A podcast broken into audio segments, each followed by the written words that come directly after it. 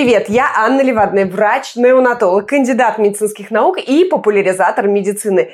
И это «Жизнь врачей» – подкаст о том, как живут и работают врачи по всему миру. Мой сегодняшний гость – врач-кардиолог Светлана Грацианская, которая на пути подтверждения своего диплома в США. Она сейчас с маленьким ребенком и как раз готовится к тому, чтобы сдавать экзамен первого этапа для подтверждения своего диплома, чтобы стать кардиологом в Америке. Здравствуйте, Светлана! Здравствуйте, Анна. Есть у нас запас по времени? Вы как, нормально располагаете им? Или убегать скоро надо на работу? Нет, располагаем уже. Уже все в порядке. Отлично. У вас сейчас какое время суток? У нас сейчас уже почти утро, 4:30 утра. О, 4:30 утра? Сейчас ночь? Ой, а почему вы предложили это время для подкаста? Потому что очень трудно, надо сказать, синхронизироваться с европейской частью, учитывая такую большую разницу во времени. Но плюс ко всему еще есть издержки работы мужа, поэтому решили, что лучше так. Это самое удобное время для нас. Понятно. Ну, спасибо за такую просто жертву, на мой взгляд. В 4 часа утра встать, это, конечно, мощно. Светлана, ну давайте вкратце начнем прямо с самого начала. Расскажите, какой университет вы закончили и в каком году? Я закончила Второй медицинский университет в Москве в 2011 году. Факультет лечебное дело. Ну и в дальнейшем прошла интернатуру по терапии, затем была ординатура по кардиологии, потом был декрет, потом была аспирантура, потом была кандидатская диссертация. Ну и, собственно, а теперь я здесь. Путь вначале чем-то похож на мой, потому что я тоже закончила второй мед. Тоже потом была ординатура, потом аспирантура, потом декрет, и потом я работала в государственном федеральном учреждении. В какую страну, в каком году решили уехать? Мы уехали в США. Надо сказать, что муж уехал раньше. Это был 2017 год. Когда он подтвердил свой диплом врача и уехал уже в резидентуру, так называемую здесь ординатуру, уже учиться, то есть у него было работать и учиться. Мы с дочерью приехали к нему позже, достаточно позже, практически на 3 года. Сколько вам с мужем было лет на момент переезда? На момент переезда, значит, мне было 32, потому что я переехала 1,5 года назад, получается. Муж переехал раньше, 2017 год, сейчас математика. 5 лет назад, ему сейчас 34, 29, значит. 3 года в разлуке с мужем, было, получается? Да, было 3 года. Слава богу, было хорошее авиасообщение. Мы старались при всякой возможности видеться. Надо сказать, что у резидентов строго с отпусками, и в год это всего 4 недели. И получается, у него был отпуск только 4 недели. У меня, в принципе, тоже, как у врача, было 28 дней. Но если какие-то удавались конференции, где-то встретиться, раз 2-3 месяца мы стабильно виделись. Здорово. А почему, давайте, если можно, я понимаю, что это комплекс всегда причин, но почему все-таки вы решили переезжать? Такой вопрос, конечно, лучше задавать моему мужу, но я могу ответить. Значит, когда он пришел к выводу о том, что какие-то более современные технологии в хирургии, так как он именно хирургической специальности врач, будущее за ними и большее развитие это в США, естественно, то он стал пробовать подтверждать диплом. Это было такое решение. Я в этом его, в принципе, поддерживала, но на тот момент, если честно, не была готова присоединиться и сесть за книги и подтверждать диплом. Тогда я только на тот момент поступила в аспирантуру, и у меня тоже было желание как-то вот самореализоваться и для себя сделать вот какое-то утверждение, что мне нужно защитить диссертацию и прочее. Вот. Но, конечно, в голове я понимала, что это отличная возможность, и что ее нельзя упускать, что нужно попробовать. Вот. Это возможность и для наших детей, и для нас самих. Поэтому решили так. То есть получается, что вы начали подтверждать диплом, еще находясь в России? Денис начал подтверждать диплом, находясь в России, да. И, собственно, мы не думали о переезде в США как просто о смене страны. Мы думали о переезде в США именно как в статусе, что мы сможем продолжать здесь профессию. Хотя бы один из нас точно сможет это продолжить. И, собственно, поэтому началось подтверждение диплома еще в России. Еще на момент работы и учебы там. Поэтому уже он переехал в статусе резидента. Вы начали подтверждать в России диплом или готовиться к экзаменам, или уже все, находясь в Америке, делали? И почему получился такой разрыв вообще в 3 года? Разрыв получился в 3 года из-за моей диссертации. Это вот прямо могу сказать, потому что у меня была диссертация, и я не хотела слышать ни о каких подтверждениях диплома и так далее. У меня была вот цель, которую мне нужно было реализовать. И надо сказать, что муж меня не торопил, потому что на самом деле достаточно сложно 2 сразу членам семьи, например, поступить в резидентуру, потому что если у вас еще дети, то есть, это по графику очень сложно, неизвестно, возьмут ли вас в одну клинику, попадете ли вы вообще в одном штате в клинику, и, в общем, разные свои нюансы. Поэтому было решение, что мы будем так вот постепенно действовать. Собственно, получился такой разрыв. Разрыв сейчас еще увеличился. Я сейчас нахожусь в процессе подготовки к экзаменам и подтверждения диплома. Вот. Но учитывая, что сейчас еще у нас 5-месячный ребенок, то немножко это все затягивается. То есть на сегодняшний момент вы еще не подтвердили, вот конкретно вы не подтвердили диплом и не сдали еще экзамен? Нет. Ну, второй малыш появился уже в Америке. Да, второй малыш уже появился в Америке. Да, это, конечно, звучит все логично. Вот по вашим ощущениям, сложно подтвердить диплом? Вы давно уже готовитесь? Да, я готовлюсь давно, но могу сказать так. Это сложно, но это возможно. И в первую очередь это мотивация и время. Это вот нужно просто садиться, открывать книжку, засекать время. И вот читать. Причем это время должно быть вот чистое подготовки. Это не отвлечение, что вот сейчас я пойду туда, пока вот поем еще. Я уже 4 часа подготовился. Нет, это вот прям по таймеру. Вот эти 4 часа в день, они стабильно должны быть. И надо сказать, что вот пример у меня есть, это так и работает. То есть у Дениса не было проблем с тем, чтобы сдать экзамены. После такого.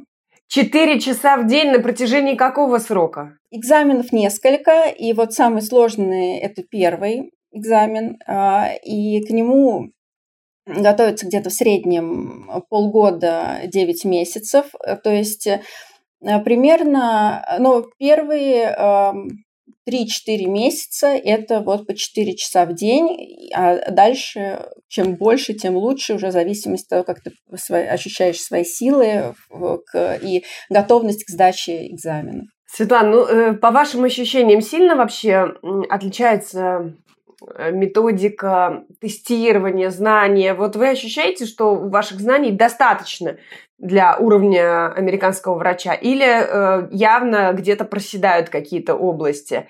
Я так понимаю, что вы сдаете экзамен общий, ведь не по кардиологии, да? Нет, да, это общий экзамен. Угу. Это экзамен по всему курсу обучения. И в идеале, если как человек вообще задумывается еще в университете о сдаче экзаменов, то пройдя первые 3 курса, это самое время сдать первый экзамен, первый степ, потому что он как раз включает вот эти вот все базовые знания, которые уже к моменту, когда уже столько времени проходит от университета, уже в голове не так много остается от цикла Кребса и прочего. Вот. Поэтому, в принципе, знания, которые требуют, мы все это изучали, я так скажу. То есть когда-то мы все это изучали. Вот. Но понятно, что это просто в памяти не осталось за ненадобностью. Звучит обнадеживающе, что, во-первых, мы, в общем, одинаково устроены. Это то, что мне сказал врач в Канаде, когда я приехала на стажировку. Я тоже на 4 курсе. Да, учась на 4 курсе, я ездила в Канаду на месяц. В больнице я работала, и через несколько недель практики, хотя я была еще просто зеленой вообще студенткой, малышкой, мне кажется, все равно меня врач, который вел, регулярно тестировал, задавал какие-то вопросы, далеко не соответствующие уровню 4 курса, на мой взгляд. Вот даже сейчас я могу сказать, что это были такие, анализ клинических данных. Ну, в общем, а в какой-то момент, там, через несколько недель он говорит, я все понял, мы же одинаково устроены, в общем. Это, на самом деле, хорошо, это меня радует, что не так сильно отличается объем знаний. Я, правда, думаю, что нельзя сравнивать обучение. Вот, например, я поступала в 99-м году, а вы с Денисом, наверное, в каком-нибудь 2005-м, да? Угу. Да, чуть-чуть попозже. Не знаю, насколько меняется, но я думаю, что обучение, в общем, должно меняться в лучшую сторону в институте. Но я знаю, что сейчас вот уже оно кардинально меняется уже по каким-то даже методикам преподавания. Соответственно, учитывая, что какая доступность у нас ко всем ресурсам есть, то студентам сейчас, мне кажется, очень легко, в принципе, готовиться, узнавать современные данные и так далее. Если вот так вот оценивать мои ощущения от университета, то у меня очень плохие воспоминания. Вот 99-й, 2005-й как раз я училась. Честно говоря, у нас процветала и коррупция, и очень неровный уровень знаний был, и у меня очень много вопросов к образованию. То есть по моим ощущениям практически все догоняли в ординатуре, и можно было спокойно, 5 лет ничего не делать, и потом 6 курс, и 2 года в ординатуре немножко поработать и, в общем, стать, специалистом, узкоспециализированным каким-то. Поэтому я не тот человек, который восхваляет второй мед, и я очень надеюсь, что все-таки за годы что-то поменялось. Хорошо, опустим тему образования в России, потому что, на самом деле, я не считаю себя компетентной вообще как-то сейчас это комментировать, потому что я знаю, что приходят новаторы, которые меняют систему. Но вот на моем веку я, конечно, твердую, наверное, 3 могу поставить в целом образованию. Не больше. Я могу сказать, что очень большая доля самообразования в моем случае. Про самообразование я соглашусь. Самообразование и вообще желание. Если ты хочешь узнать, ты узнаешь. Откроешь книгу, узнаешь, спросишь у преподавателя. Это да, это вот самое основное. Светлана, хорошо, когда приблизительно надеетесь сдать экзамен? Я очень надеюсь к концу этого года сдать первый степ. К декабрю? К концу календарного года? Да. А экзамен по английскому у вас уже сдан, да? Нет, экзамен по английскому у меня не сдан. Надо сказать, что тут были некоторые изменения вообще вот в экзаменах в связи с тем, что мы жили в эпоху ковида и так далее. То есть, может быть, слышали, раньше одним из экзаменов в США это был экзамен на актерах, когда были клинические случаи с участием профессиональных актеров, и на этом экзамене оценивались все навыки как разговорные, как общение с пациентом, так и языковые навыки, ну и плюс, естественно, профессиональные навыки. Вот. Но в связи с ковидом этот экзамен был отменен. В принципе, облегчил немножко жизнь тех, кто сдает. Вот. Но был введен языковой экзамен. Языковой экзамен специализированный, он чисто медицинский, английский. Вот. Поэтому, в принципе, его не так сложно сдавать. Можно еще раз уточнить, значит, вот медицинский английский, первая ступень, которую можно уже сдавать, ну, такая правотеоретические знания, дальше какие ступени? Дальше второй степ, это вторая ступень, это уже клинические знания, то есть, в принципе, это... 4-й курс и дальше, ну и уже все клиническое мышление. Вот. И есть после этого уже можно подавать документы в резидентуру, и можно поступить в резидентуру. И есть еще третий экзамен, он тоже в виде клинических задач, клинических кейсов. Его можно сдавать как уже участь в резидентуре, как и до нее. Вот. Ну, в общем, получается 3 степа и языковой экзамен. Есть ли срок годности у экзаменов? Например, можно ли сдать там на 3-м курсе 1, а потом через 5 лет еще 2? Да, срока годности нет. А для второй ступеньки будет какая-то специальная подготовка? То есть вы будете еще дополнительно готовиться? Ну, естественно, для каждого экзамена уже все известно, все разработано, какие материалы для подготовки, они доступны, и онлайн-ресурсы различные, тестовые вот эти задания. Нужно время в любом случае для подготовки, в любом случае, потому что это все клинические навыки, все клинические дисциплины, то есть начиная там от терапии до гематологии, там, до хирургических каких-то вопросов. Ну, в общем, вся клиника, которую, естественно, тоже нужно повторить, даже если ты являешься практикующим врачом, ты многие моменты можешь не знать. После второго экзамена, поступая в резидентуру, сколько дальше лет нужно учиться в резидентуре и получает ли при этом врач зарплату? Время обучения в резидентуре зависит от специальности. То есть, если говорить обо мне, я собираюсь поступать на внутренние болезни, потому что на кардиологию я не могу сразу поступить. То есть, мне нужно отучиться на внутренних болезнях, это 3 года.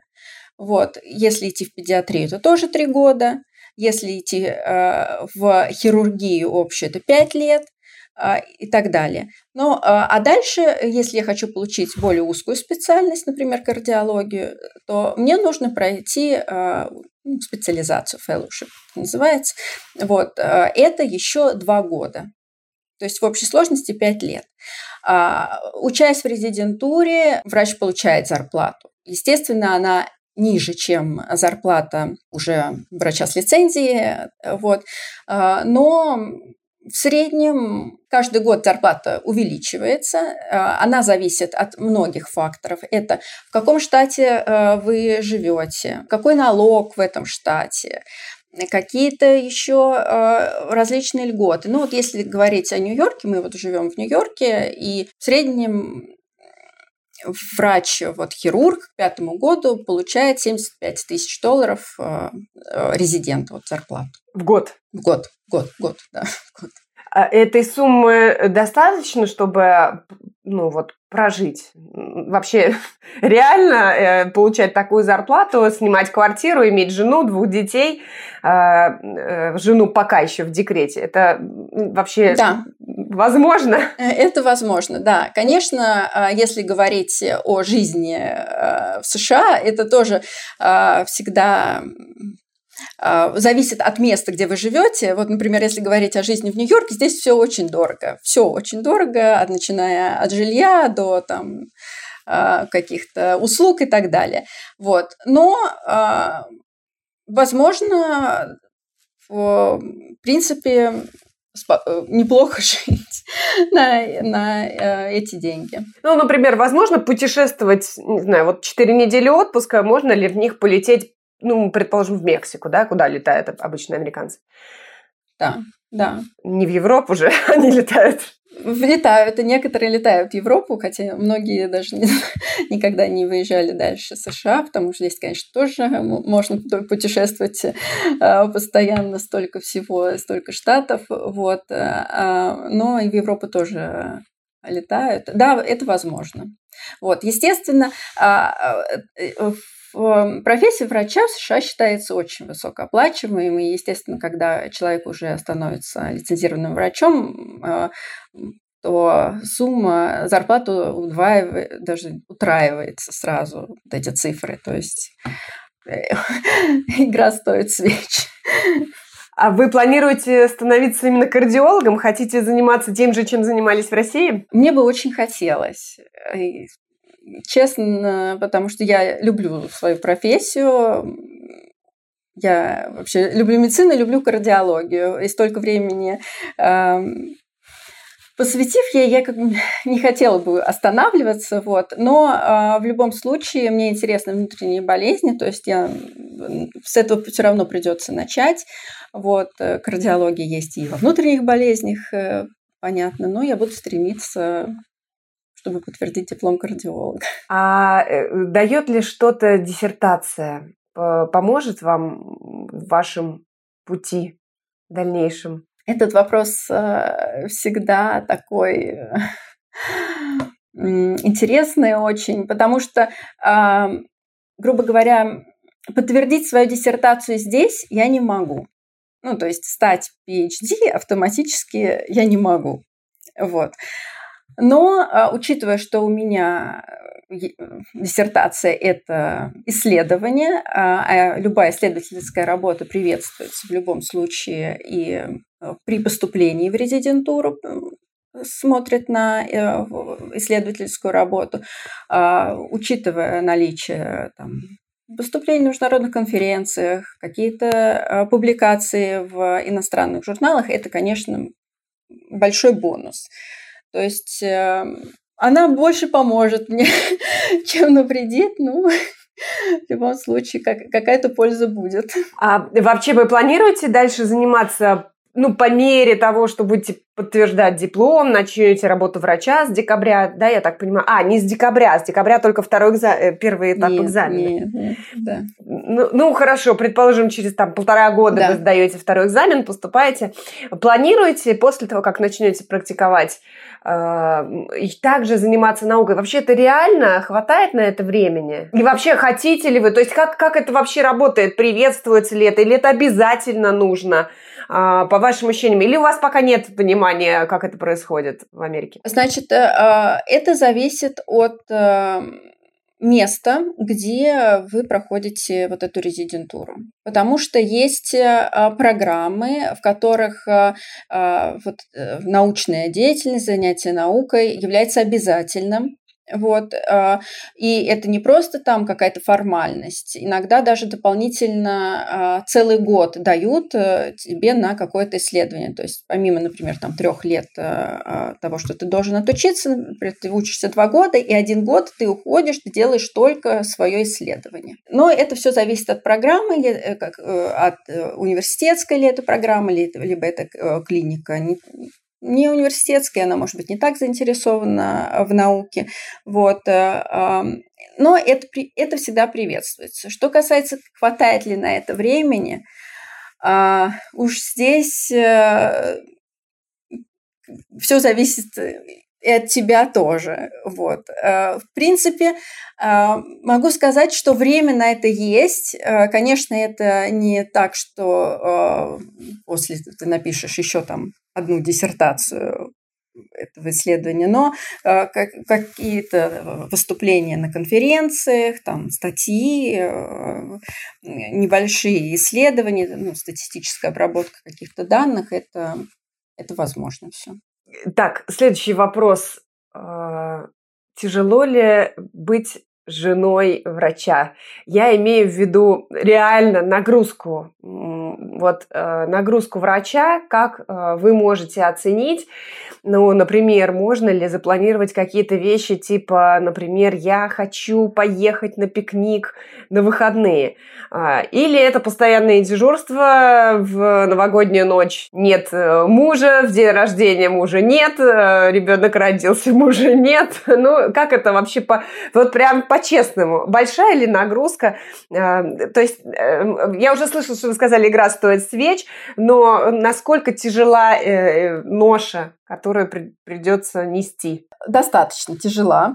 К этому нужно быть готовым. Вот. Но когда ты выходишь замуж за врача, ты уже должен это понимать, особенно за хирурга. Значит, рабочий день хирурга начинается в 6 утра. В 6 утра, причем он начинается уже в клинике. Поэтому с утра я редко вижу мужа.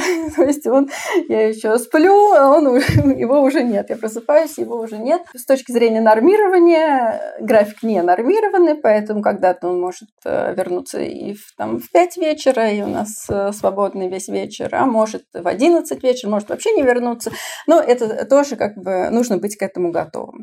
Вот. Что-то запланировать чаще возможно, чем нет, потому что все-таки есть график дежурств, и в Америке есть такая вещь, по крайней мере, вот у резидентов следят за переработками. То есть после дежурства нельзя оставаться работать. И это очень строго. А сколько в месяц дежурств? Месяц дежурств, в принципе, 8-10. И это плюс дневная работа, это 8 дежурств в месяц, это фактически только ставка дежуранта. Ну, например, месяц есть 8 дежурств или там 10 дежурств. После дежурства ты идешь домой, спишь, но на следующий день, если это обычный будний день, у тебя нет дежурства, ты идешь, работаешь в день. Также у тебя операция и так далее. Ну, это прям, я, конечно, прошу прощения, не работала дежурантом, но, по-моему, это вообще перебор, потому что в России 8-10 дежурств – это, достаточно такая полноценная работа, это сутки через двое. И считается, что сутки ты спишь, сутки ты отдыхаешь, и на следующий ты работаешь. А здесь, получается, сутки ты отдыхаешь, а дальше ты уже снова работаешь, а дальше следующее дежурство. То есть это больше, чем в России? Наверное, суммарно получается, что больше, да. Но здесь прописано определенное количество часов, вот. Если задать вопрос Денису, он точно ответит на этот вопрос. Я, к сожалению, этих цифр не знаю. Но да, вот. Выходные могут быть выходными, выходные могут быть... Это может быть дежурство. Ну, то есть уже планируешь, вот, исходя из этого. Все планы, исходя из графика, если честно, строятся всегда. И всегда ждешь, когда будет этот график дежурств, чтобы как-то подугадать что-то. Вы планируете работать кардиологом, это не хирургическая специальность. Подразумевается, что вы будете дежурить? И вообще вот в резидентуре на врач общей практики будет дежурить? Да, врач общей практики будет дежурить, количество дежурств там меньше. Вот, но они все равно есть, они обязательно. И врач общей практики работает в стационаре, и вы потом кардиологом тоже хотите работать в стационаре, или вы планируете амбулаторную практику? Если честно, я пока так далеко не заглядывала, вот, мы будем как бы все решать по факту. Работу в стационаре, я всю свою жизнь работала в стационаре, поэтому это меня как больше привлекает, вот. С другой стороны, амбулаторная практика тоже дает немножечко развязанные руки. Если это частный кабинет, то ты можешь себе как бы строить график, и график приема и так далее. Здесь в основном как раз вот какой формы работают люди. Они могут принимать там в нескольких кабинетах, если им нужно, определенное количество часов. Вот.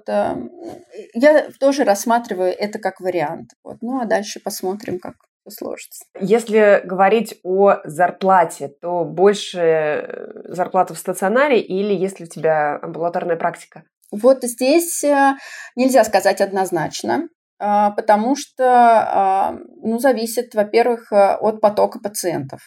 То есть если ты наладишь такой поток пациентов в амбулаторной практике, который может перекрыть работу в стационаре. Потому что зарплата в стационаре складывается тоже из нескольких факторов. Опять же, зависит, что это за стационар, какие там люди, по каким страховкам они лечатся и так далее. То есть вот все вот эти вот тонкости нужно учитывать. Есть ли разница частной медицины или государственной? Как устроена система в Америке? Ну, в Америке как таковой государственной медицины нет. То есть вся медицина, она страховая, вот, и все лечатся по страховкам. Есть, конечно, категория граждан, которых оказывается необходимая помощь, которых нет страховки, которые там безработные и так далее.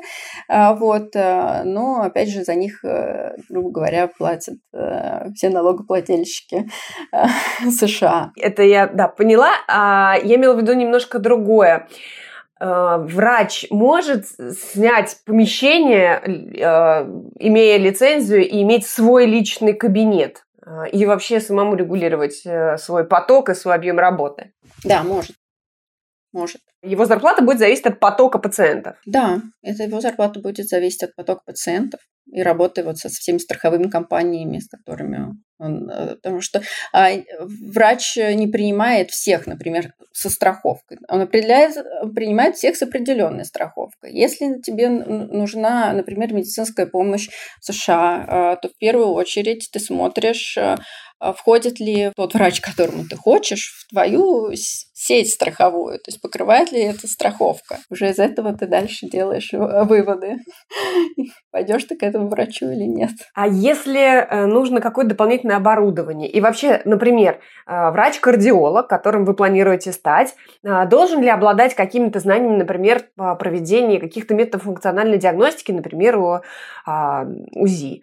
Или это врач другой специальности? Или это вообще не врач, а медсестра? И вообще как вот обучение в этом направлении проходит? Потому что в России можно дополнительно, да, вот кардиолог может быть просто кардиологом, а да, можно дополнительно пройти курс ультразвуковой диагностики и, соответственно, обладать 2 такими дипломами, да, и проводить, ну, быть таким более широким специалистом. Как это в Америке происходит? В Америке, естественно, при обучении в резидентуре вы осваиваете навыки ультразвуковые, и, в принципе, вы должны минимальные исследования уметь делать и так далее.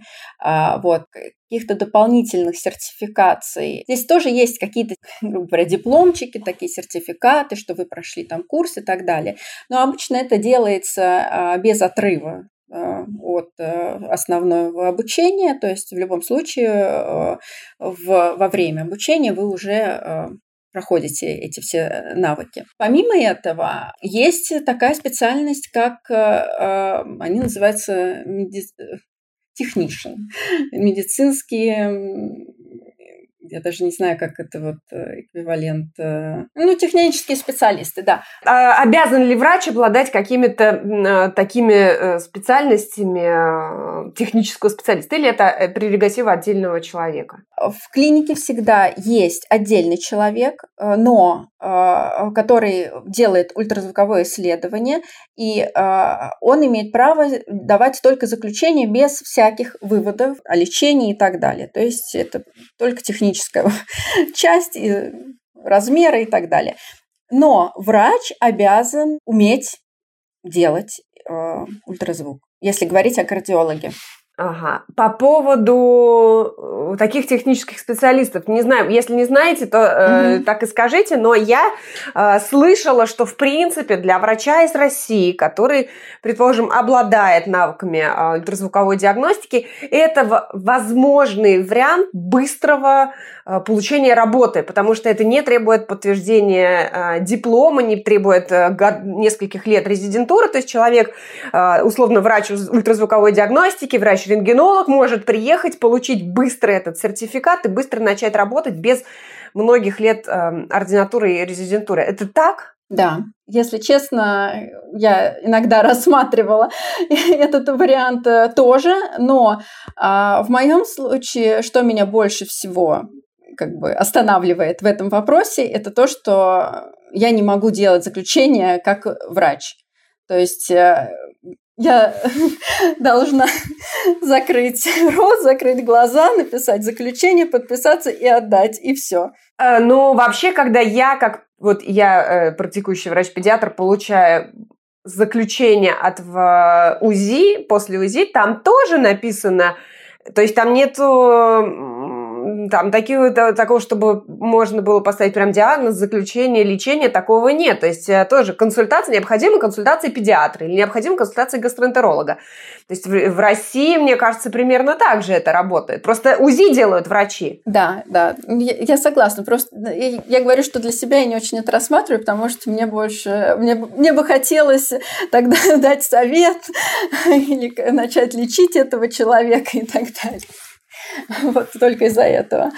Когда на прошлом подкасте я задала подобный вопрос Ольге, врачу из Германии, она сказала, что, она говорит, я понимаю, что мне нужно чувство геройства испытывать, вот это вот чувство, что я герой, я помогаю людям, вот она говорит, это такой наркотик, мне прям не хватает. Ну вот, поэтому я думаю, что все врачи примерно понимают, о чем здесь идет речь.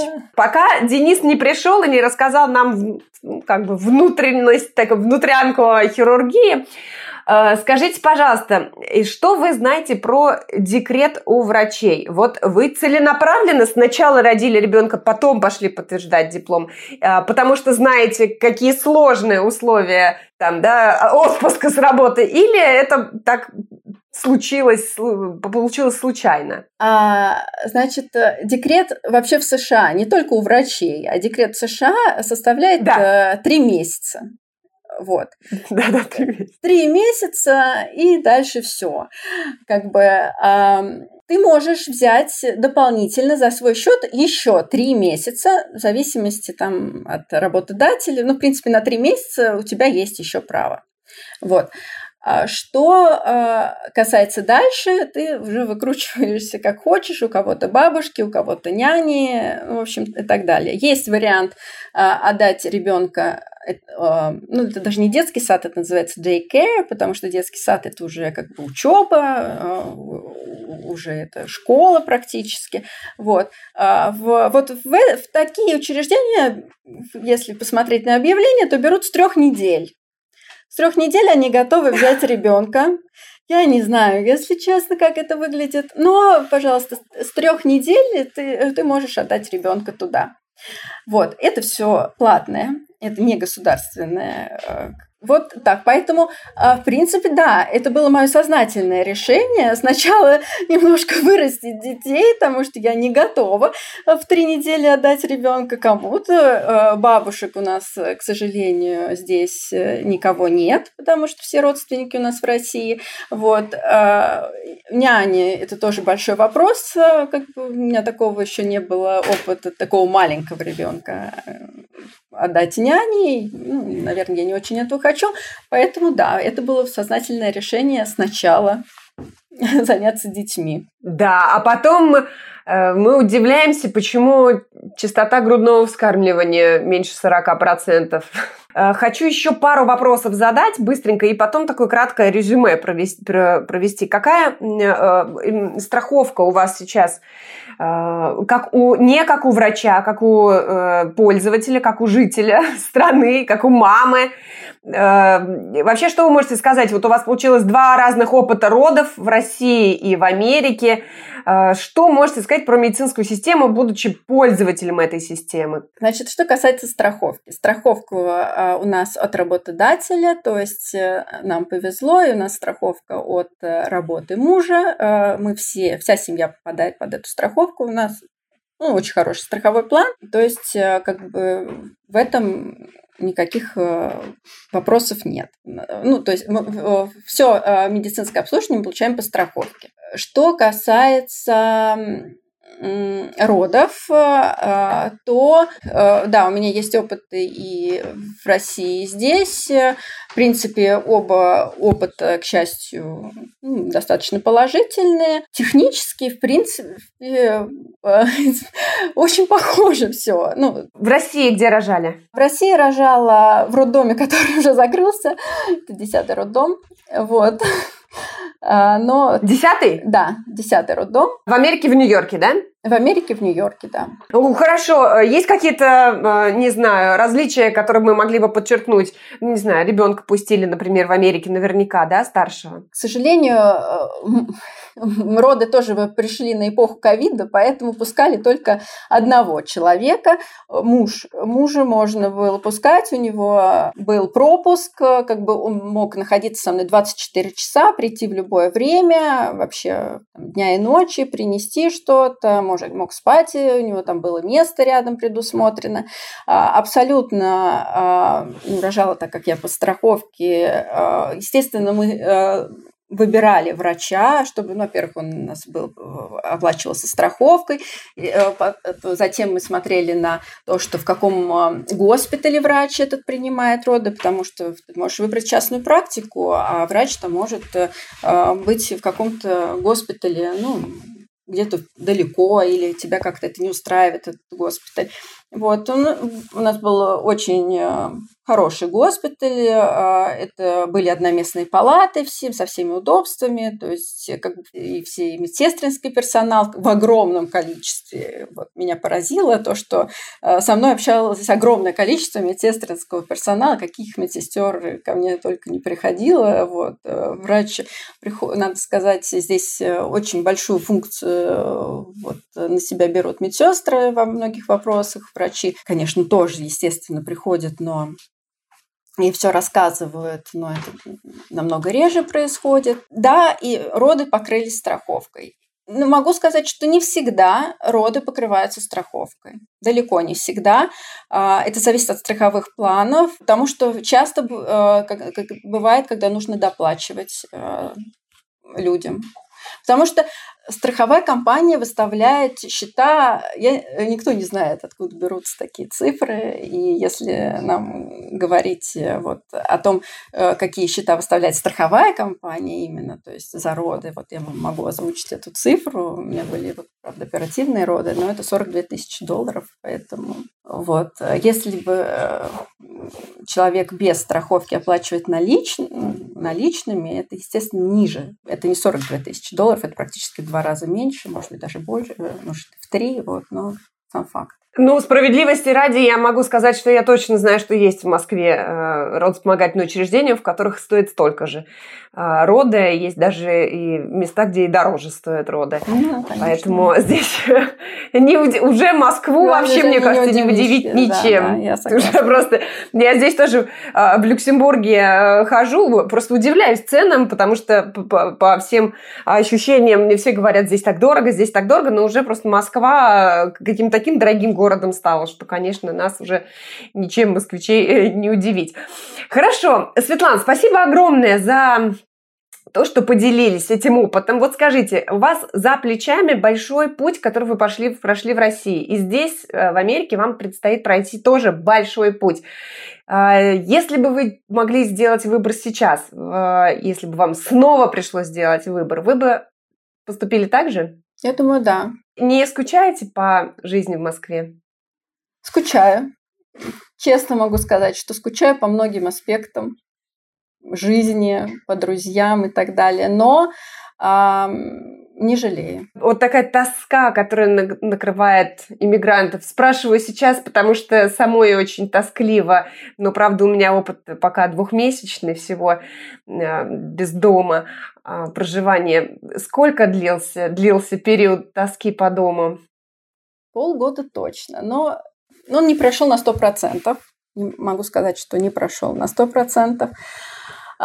Наверное, полгода точно, но я пришла к такому выводу, что может помочь, вот, например, мне или вот другому человеку, который вынужден жить в другой стране.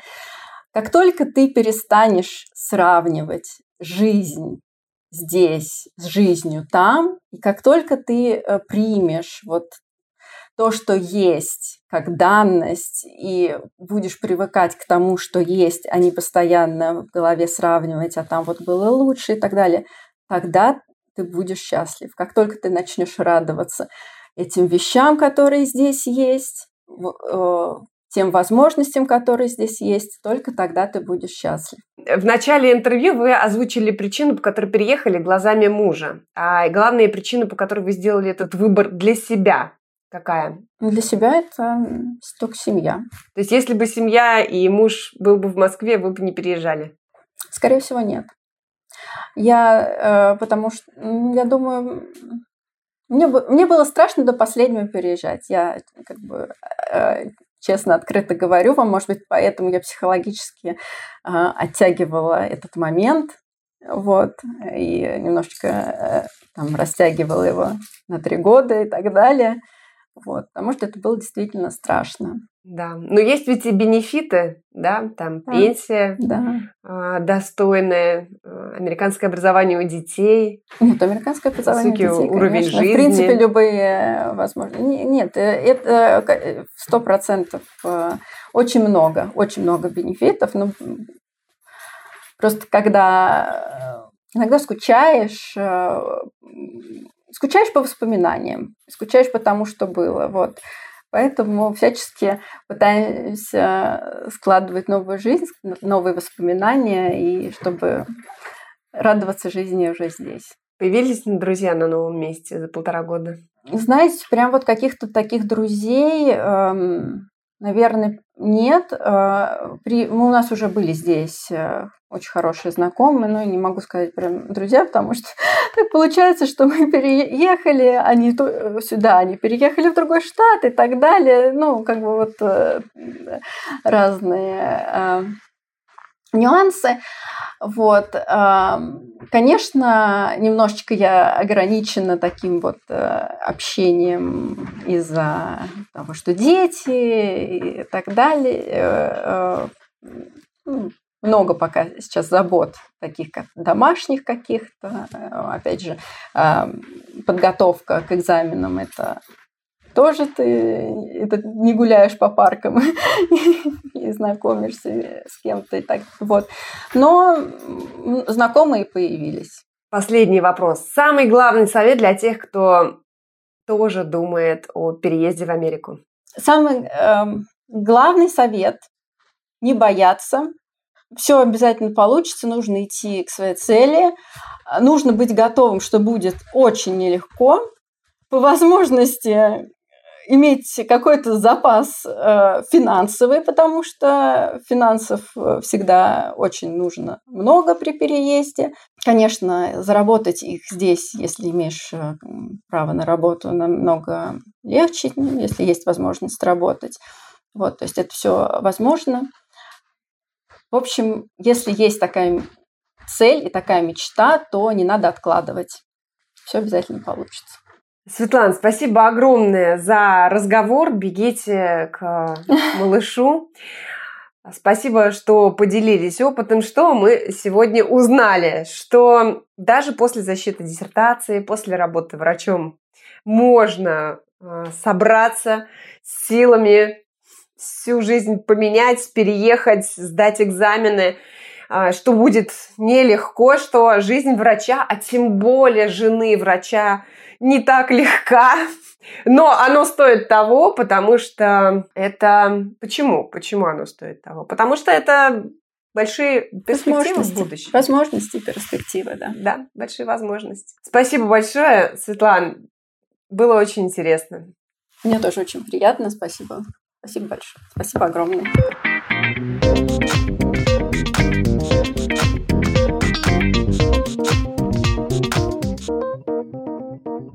Ну что ж, спасибо большое Светлане. Сегодня у нас был выпуск о пути врача-кардиолога, который имеет достаточно успешную карьеру у себя на родине.